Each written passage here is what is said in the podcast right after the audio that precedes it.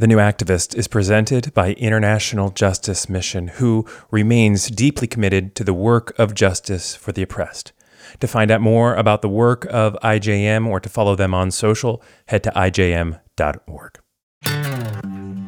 Well, this is The New Activist, a show that features conversations with activists and leaders who are tackling some of the world's biggest humanitarian issues from the front lines of injustice. My name is Eddie Kaufholz, and it is a joy to be with you today as we welcome Dr. Lucretia Berry.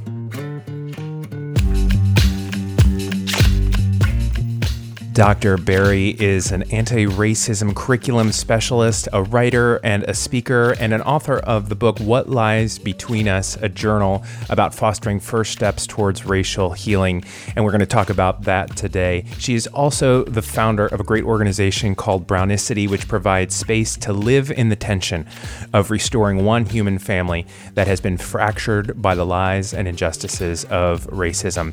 They are dedicated to advocacy, education, and the support for racial healing and anti racism. And today, I not only appreciate the fact that we get to hear a bit of her story and talk about all the work that she does, but we also ended up having a conversation about how to talk to our kids about what is happening in the world. And she gave me some really good advice, and I'm really pleased that I get to pass that advice along to you. Before we begin, if you haven't done so yet, could you please rate and review The New Activist in whatever podcast player you are using? It is a great way for you to throw your support behind the show, and I appreciate it. I want as many people as possible to hear great wisdom like we get today from our guest, Dr. Lucretia Berry.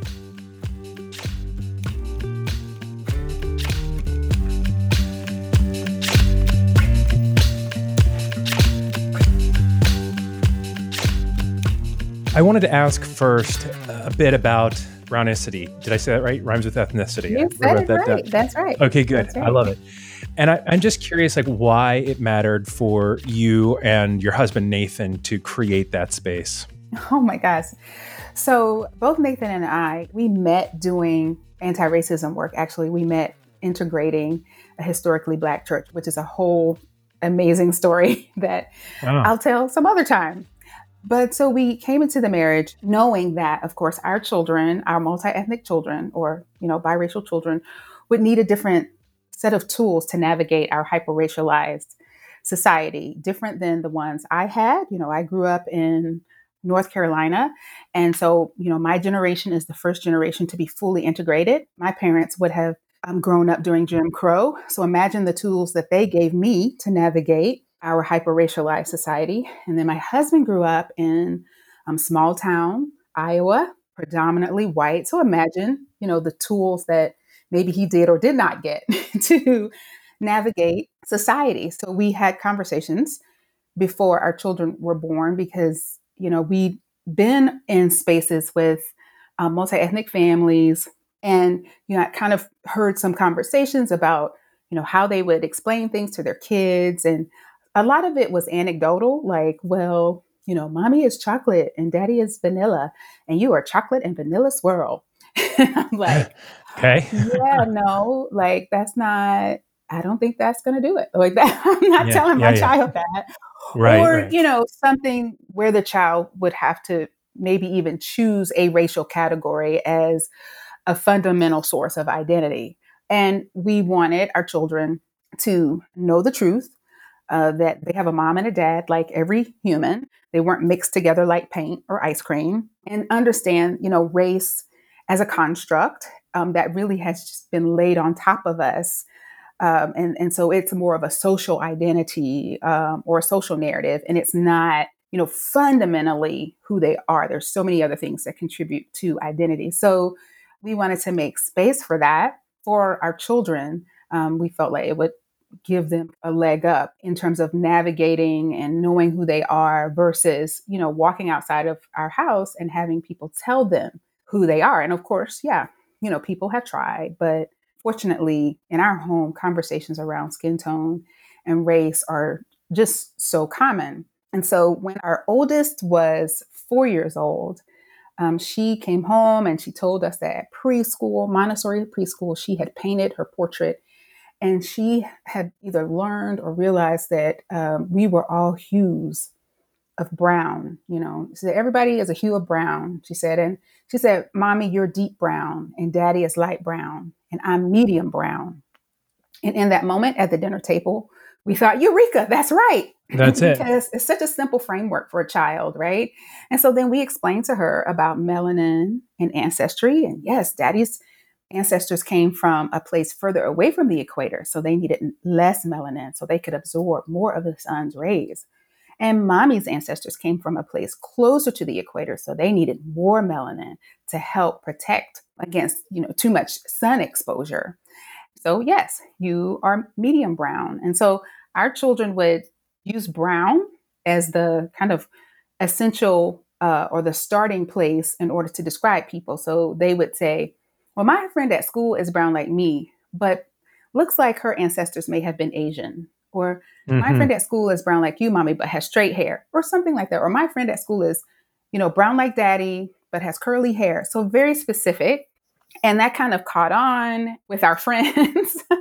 so that's where the brown comes from in our little little made up word brownicity and then the icity part comes from ethnicity and ethnicity means that which we have in common. And so our tagline is we are many hues but one humanity or many hues one humanity. So that gives us that space to talk about the complexities of identity the complexities of our you know of our phenotype and the construct of race and how it sorts and categorizes us. Mm, I love how that conversation happened between you and and your children and what was born out of that and the context that that gives for them and and it really just speaks to the importance of I mean even how as of recent how like Crayola is creating yes. the the crayons that are all basically hues of brown. What does that start to do to a child to kind of reset or maybe actually not reset, set right that framework for for seeing skin color in that way. How does that change your kids? Right. Well, they already have this constitution in place that decenters whiteness. And that's, you know, in our, you know, American society, you know, whiteness or white is the default. Um, like currently, where we live and where my children go to school, it's predominantly white. And it's been a different demographic depending on where we lived. Like when we lived in the city closer to my family, then of course, you know, they were around family members who look like me. But where we are now, we happen to live in an area and attend a school that's predominantly white. You know, we can already have conversations about, you know, why and how the demographics have changed or you know like when when my daughter says you know my my friends and she means her white friends you know they say i'm the brownest person they know um, which is hilarious because this particular daughter is the fairest skin. She's the lightest skin. Right, right, right, right. Like, wow, that's interesting that you are the brownest person that they know. Yeah, they know a lot of real. yeah, right. That right. says a lot more about the kid saying it. And so, but but see, then I can say that. So I I can you know give a little context. Well, historically, you know, white people or people in the white racial category have you know in our country segregated themselves time and time again. So statistically, um, your friends, your white friends, would have only one friend of color. So guess what? You're it. You know, whereas, you know, people of color have, you know, eight, you know, friends on average who are different than them or, you know, that are people of color. So it again gives them, anchors them in the reality that the world is many hues of brown. And so they don't you know, have this sense of feeling marginalized or um, only being informed by a racial narrative, because that's not the only narrative in our lives. However, if we don't expose our children to other narratives, then yeah, they, you know, they think, well, it's just about being, you know, white or black, or you know, where do I fit in? And um, and I needed our children to understand that to not have that onus or the burden of trying to fit into a racial category exclusively. They can if they want, but you know, they also have these other ways of being or they know that there are more ways of being than just a racial category. So they don't have to feel marginalized, for example, if they are the only brown friend that their white friends know. yeah. I, I want to stay on the topic of kids for just one more question because mm-hmm. we have a lot to get to. But you did do this gr- great TED talk. Oh, thank you. Yes, ma'am. I, and it was funny because before I even knew you had agreed to be a guest on the show, which is a, you know a big deal for us, and we deeply appreciate it. I had seen this TED talk, and I put it together when I started to do research. I was like, "Oh, I know her." And so, but you gave this great TED talk called "Children Will Light Up the World If We Don't Keep Them in the Dark," and uh, you talk about some of these great guide rails for how to a lot of what you were just talking about, just sort of how to how to parent well right around this right. topic really right. very very generally you did it you did it a lot better and people should watch it but but a lot of parents who are listening to this show right now are asking themselves like in this time in this 2020 time how to both address racism and more pertinent to this very moment is the recent string of very high profile deaths so I know that this is a huge answer, but I'm curious what initial guide rails or advice you can give to parents for how and when to address this and and if there's like age appropriateness and just kind of really anything you can give us to help navigate it. I think parents think that these topics are too hard for their children. And so you know you essentially um, make the mistake of depriving your children or you know taking their power away and, and so i'll say this i i also have the honor of teaching a high school electives so and I teach anti racism like one on one to high school students, ninth through 12th grade. Wow. And this is so amazing that, yeah, these kids, you know, ninth graders will say when they learn, you know, the content, they are upset that they didn't already know it. You know, they feel lied to. They feel like, why weren't we told this already? Why, why didn't I learn this in elementary school? And see, our kids can handle this, especially I'll just say they, they can handle the truth and they are resilient. Um, sometimes parents are afraid that, you know, it will cause their children pain or it will make them cry. And I say to that, yes, it will. Yes. But that's what you want. Like when we begin to teach our children about, you know, the history, the racist history in our country, and you know, and you don't have to do it in this like daunting, scary way with, you know, baritone music playing in the background, dum dum dum. I mean, you just teach yeah, it like yeah. any history topic. You just teach it like you know, if you can teach colonization or civics, all those things, you can just teach it as content like that. And for example, um, you know, when our five year old was about to go to kindergarten, you know, and I'm like, well, I'm not leaving it up to school to get this right. So, you know, we started reading books um, about you know like maybe characters that were enslaved like children that were enslaved you know so my child could relate to that. And i remember one day she had a tantrum. She was so upset because she had put it together. Wait a minute if it were not for um, now this is her five year old you know six year old mind. She said if it wasn't if it were not for um, dr martin luther king or the civil rights movement i could not have been born and oh, and I said, You are right. And she knew that like legislating life in that way was wrong. And so she had a tantrum and I sat there and said, mm-hmm, that's right. Like that's how you should feel about that, you know. Or another friend, she's white, her son saw her like doing, you know, taking my class, uh, the adult class, and learning this content. And she was trying to hide it from him, but he saw it. He's a fast reader. He saw it too quickly. And he burst out crying. Oh, and I man. said, but that's good. Like that means that they're human. Fairness is very important to children. And so you are allowing them to develop their empathy and develop their compassion and then develop their what's important to them about fairness regarding fairness. And so what we have done in giving children these like fairy tale versions of history, you know, then we desensitize them. If children go to school and learn you know, that, okay, we just looted and took land from the natives. And that was okay because God said so. And then we went to this continent and brought browner bodies over and worked them for free labor. And they were happy. And so that was okay. So then when the child gets older and they have no empathy for, you know, brown and black bodies, you know, dying in the streets or hanging from trees, it's because we have instituted that. I believe that you don't deprive your children. You tell them the truth And again, you it doesn't have to be all at at once. You know, if they're learning their colors, red, yellow, black, they can also learn hues, skin hues.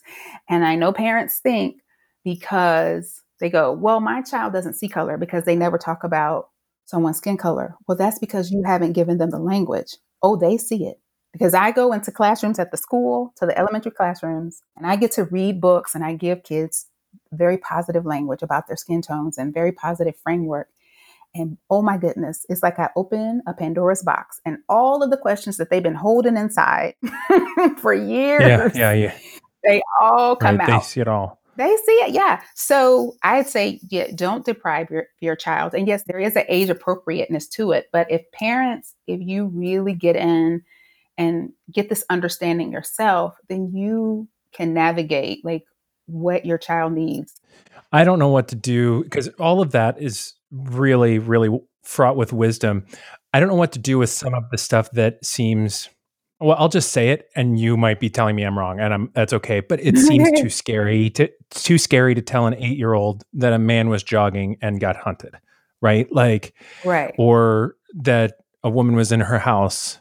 Like, I don't know how to be transparent about what's real and happening, but not right. terrify them. And I don't know how to water not water it down, but I don't I don't know a way to sanitize it that's kid appropriate. Right. Okay. So and thank you for answering this question. right, no problem. It. Okay, so, no, I get that a lot. So at our house, the news is on and they are seeing that. Now, usually for kids, you know, they're not really tuned into the news. So mommy and daddy are talking about it to each other. So they get to eavesdrop, you know, at, at the dinner table or listen in, and we are talking to each other about it.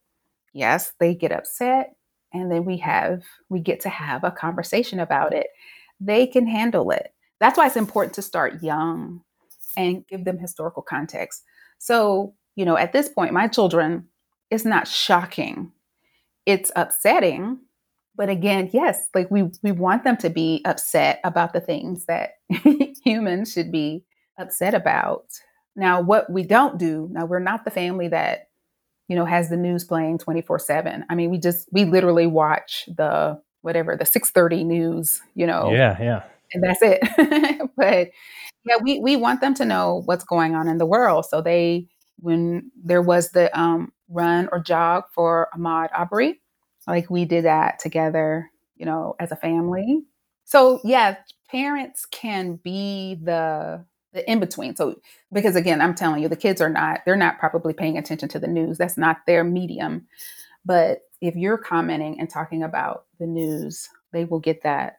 And and what I imagine that people are trying to figure out is like, okay, how do I even start it? Like, how do I even sit down and say, like, so this thing happened? And again, like I said, for us, it's a conversation between me and my husband, or maybe if you are solo parenting or single parenting, then maybe it's a conversation between you and another adult, and children get to be a part of it.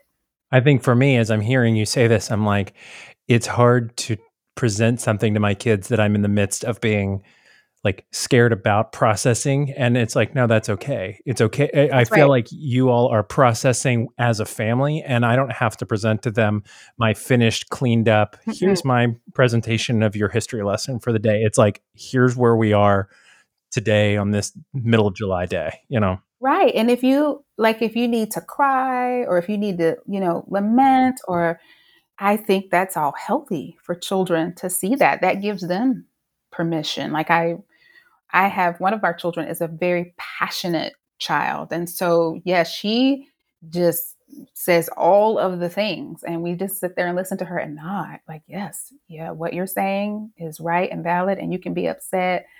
Sometimes she gets outraged but that's real life and she's allowed to do that and we validate that and say yes you're right. That's something to be outraged about. What can we do? Like what should we do? You know so that's when you say, okay, let's sit down and write a letter, or you know, let's let's put this thing together, or let's make this something we we do. I think a couple of weeks ago we bought a hundred copies of Beverly Tatum's book, uh, "Why Are the Black Kids Sitting Together?" in the cafeteria as a family, and then we donated it. We donated the books to our teaching staff, you know, but that was something we did together as a family because we are trying to support our teachers as they move forward in becoming, you know, anti-racism aware and and active. That's incredible that you all did that. And what a I mean, that will stick with a child like right. nothing else. that, that's amazing. That's pretty incredible. I want to ask a, a, bit about the burden that you are shouldering because you wrote a bit about it. Uh, you wrote a great piece in um, it was Encourage, I think. Encourage, yes. That, yeah, and it was recent, right? Mm-hmm. Yeah, uh, last week. Yeah, you told the story of this woman coming up to you, and I love the way you write. I enjoy reading your writing so much. Can oh, you? Thank you so much. Yeah, yes, ma'am. Can you tell a little bit about the story of this lady coming up to you because it was like it was jarring for me as a reader and i would not have liked that if i was you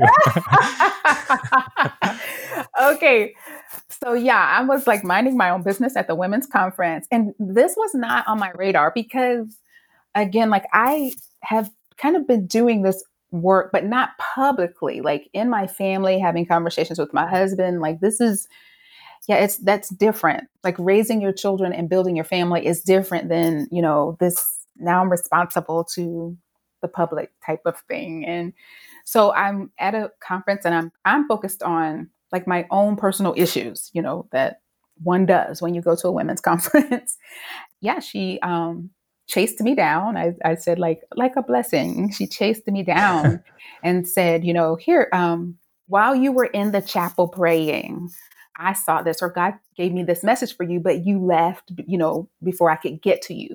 So she did like chase me through this crowd of women. And I just remember, yeah, it was like we were thick trying to get from one session to the other. And she essentially said, God wants you to do something, you know, it's big. Do you know what it is? I'm like, no, I have no idea. You know, I'm just here to work out my own issues, you know. And, and she's like, well, okay, just write. Do you write? Nope don't write. I'm just here to work out my own issues. You know? yes. Said, Please.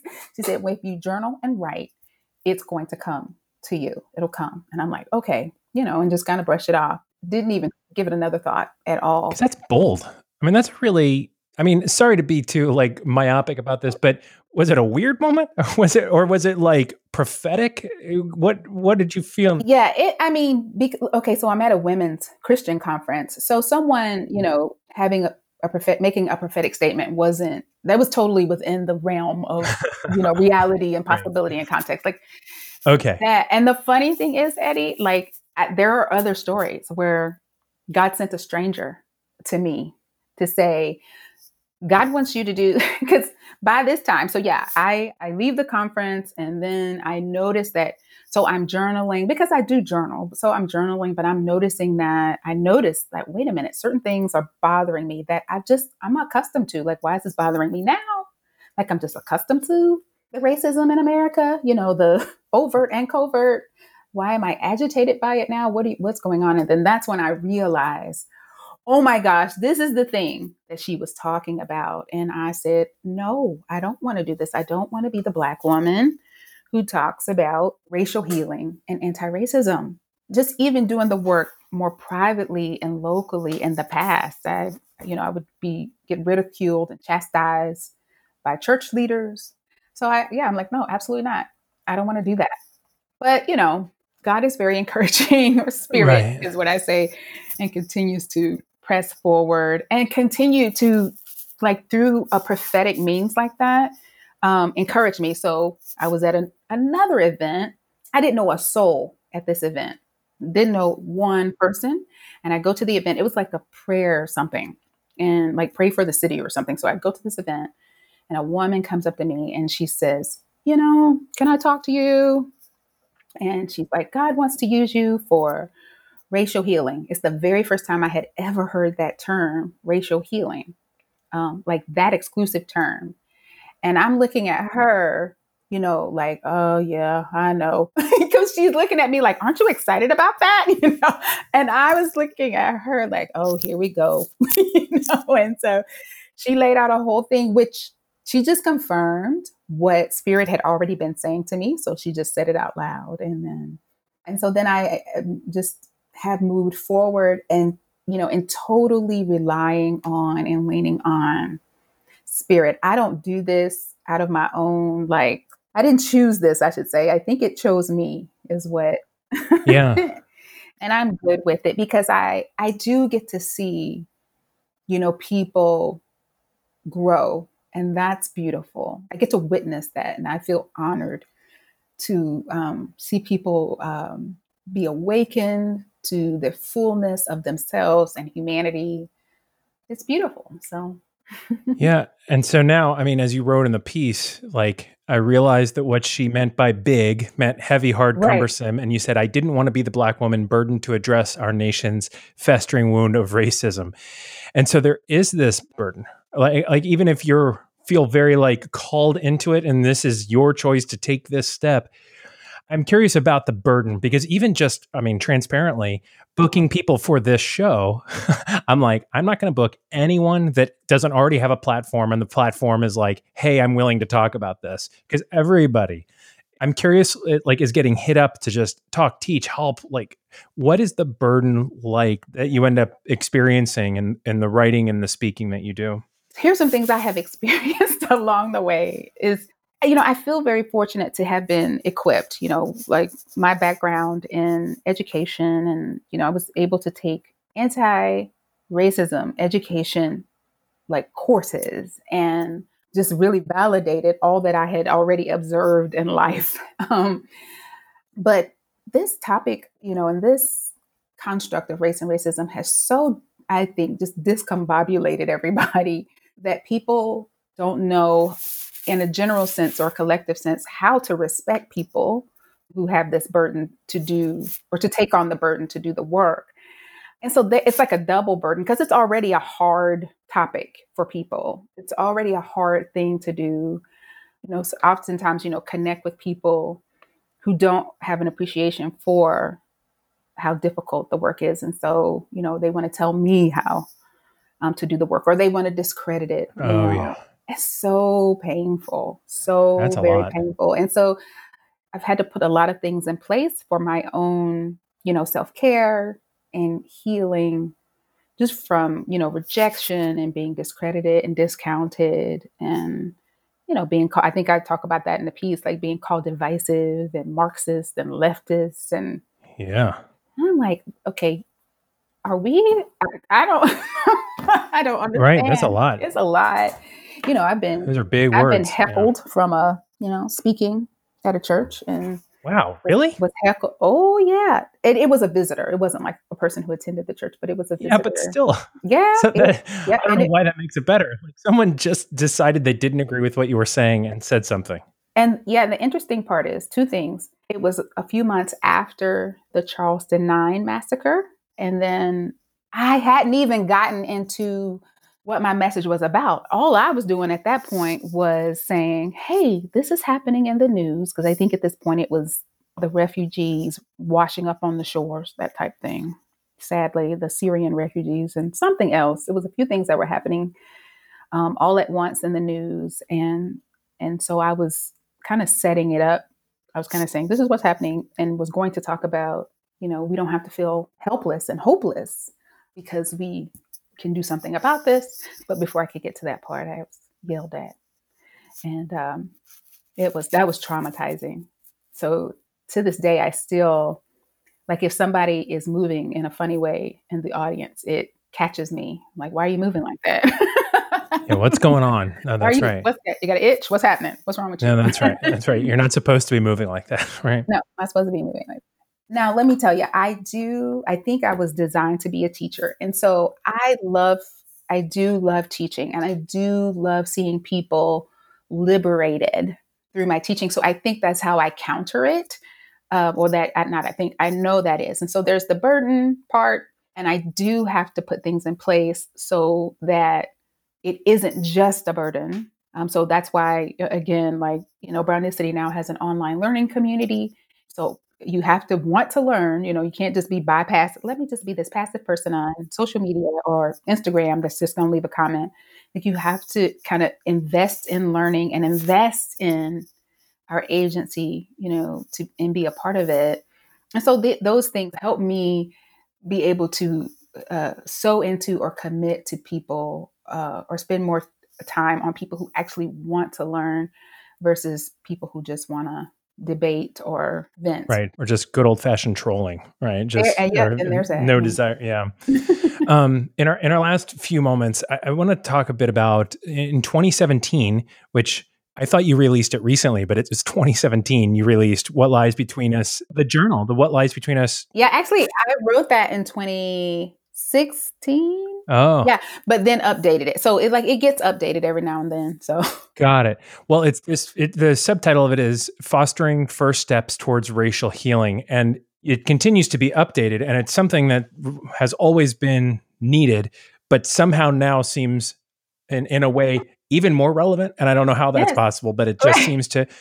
So I'm curious with all that is happening in in the current 2020 with Black Lives Matter moving from a hashtag to something that is painted on major streets of every city in America, right? Like there's a right. real like whatever's happening is is massive. It's happening. Right, that's yes. right. I'm curious how the book and the study and the conversations in in Brownicity have become even more relevant. What that has been like for you? Yeah, like I wrote the first study guide, I should say, or um, journal and journal guide in uh, like I said, 2015. And I go back and, and when I say I updated, it's like updated to look better or to maybe change like a word or two because like our website changed or something like that. So the fundamental content has been the same. And I was recently looking at it like, okay, maybe I need to update it again, like go back. No, like everything that I just say I wrote in, you know, 2015, 2016 is just still right on and needed, you know, to, to help people process today in 2020. I'm kind of amazed at that. Um, and I'm not patting myself on the back. I'm just amazed at like, wow, like this is where we are still five years later. But that's right. There's part of it that's just unfortunately timeless. And that's yes.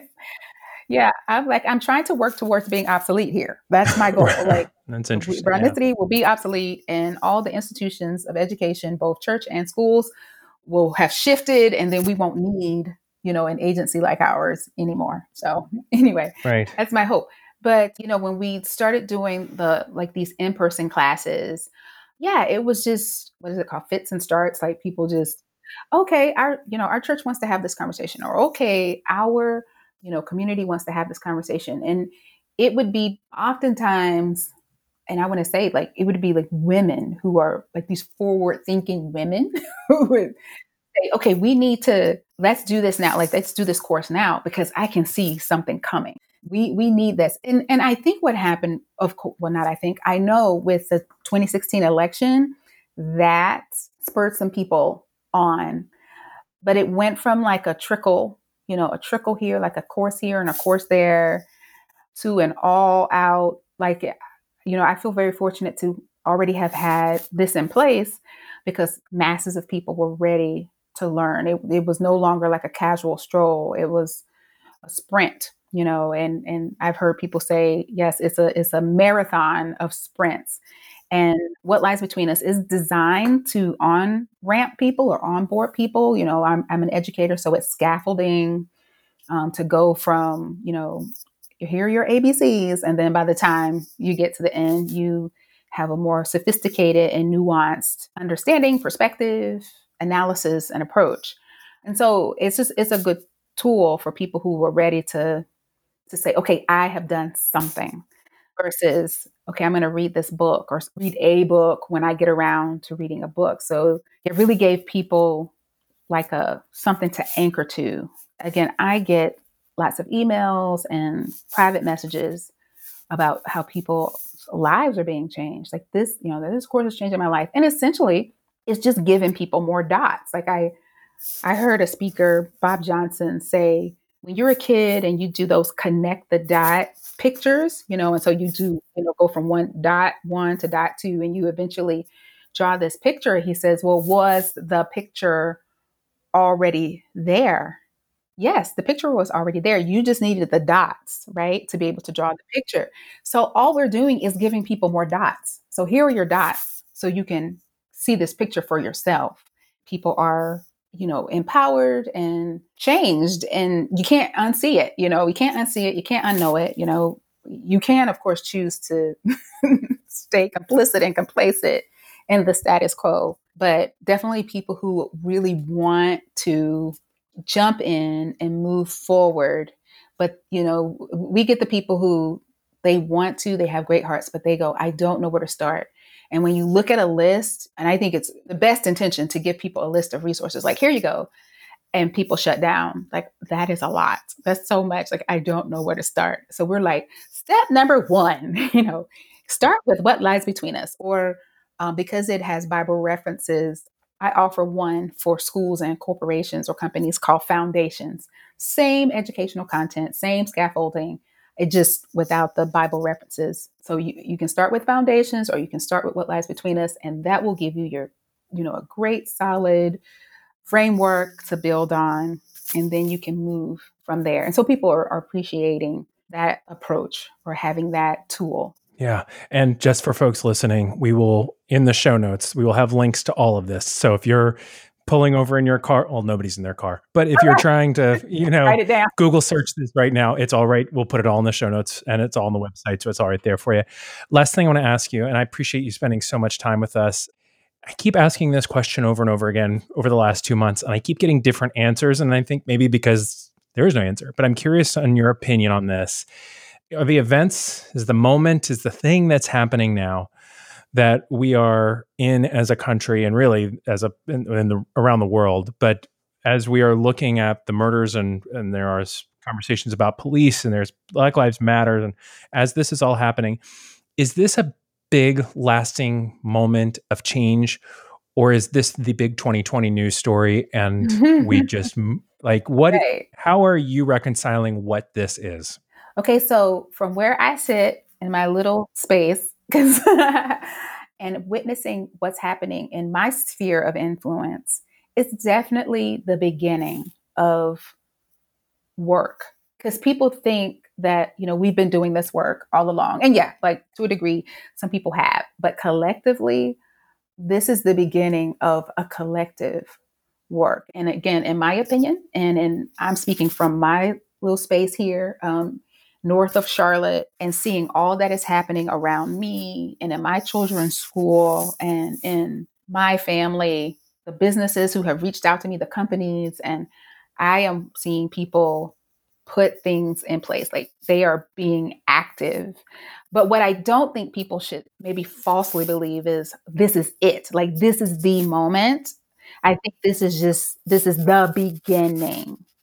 And I've been doing this work for a long time. And I I know the difference between someone at the beginning of a journey versus like a massive shift. And so I all of the things I'm witnessing and I've had privy to says this is the beginning of a massive shift, but it's only beginning. This isn't the shift. So it's kind of both. Like yeah, yeah, right. It's the beginning, but don't don't think this is it. yeah, this, this isn't the, ra- this isn't the race. This is the beginning of it. Yeah, yeah. This is the beginning. Yeah.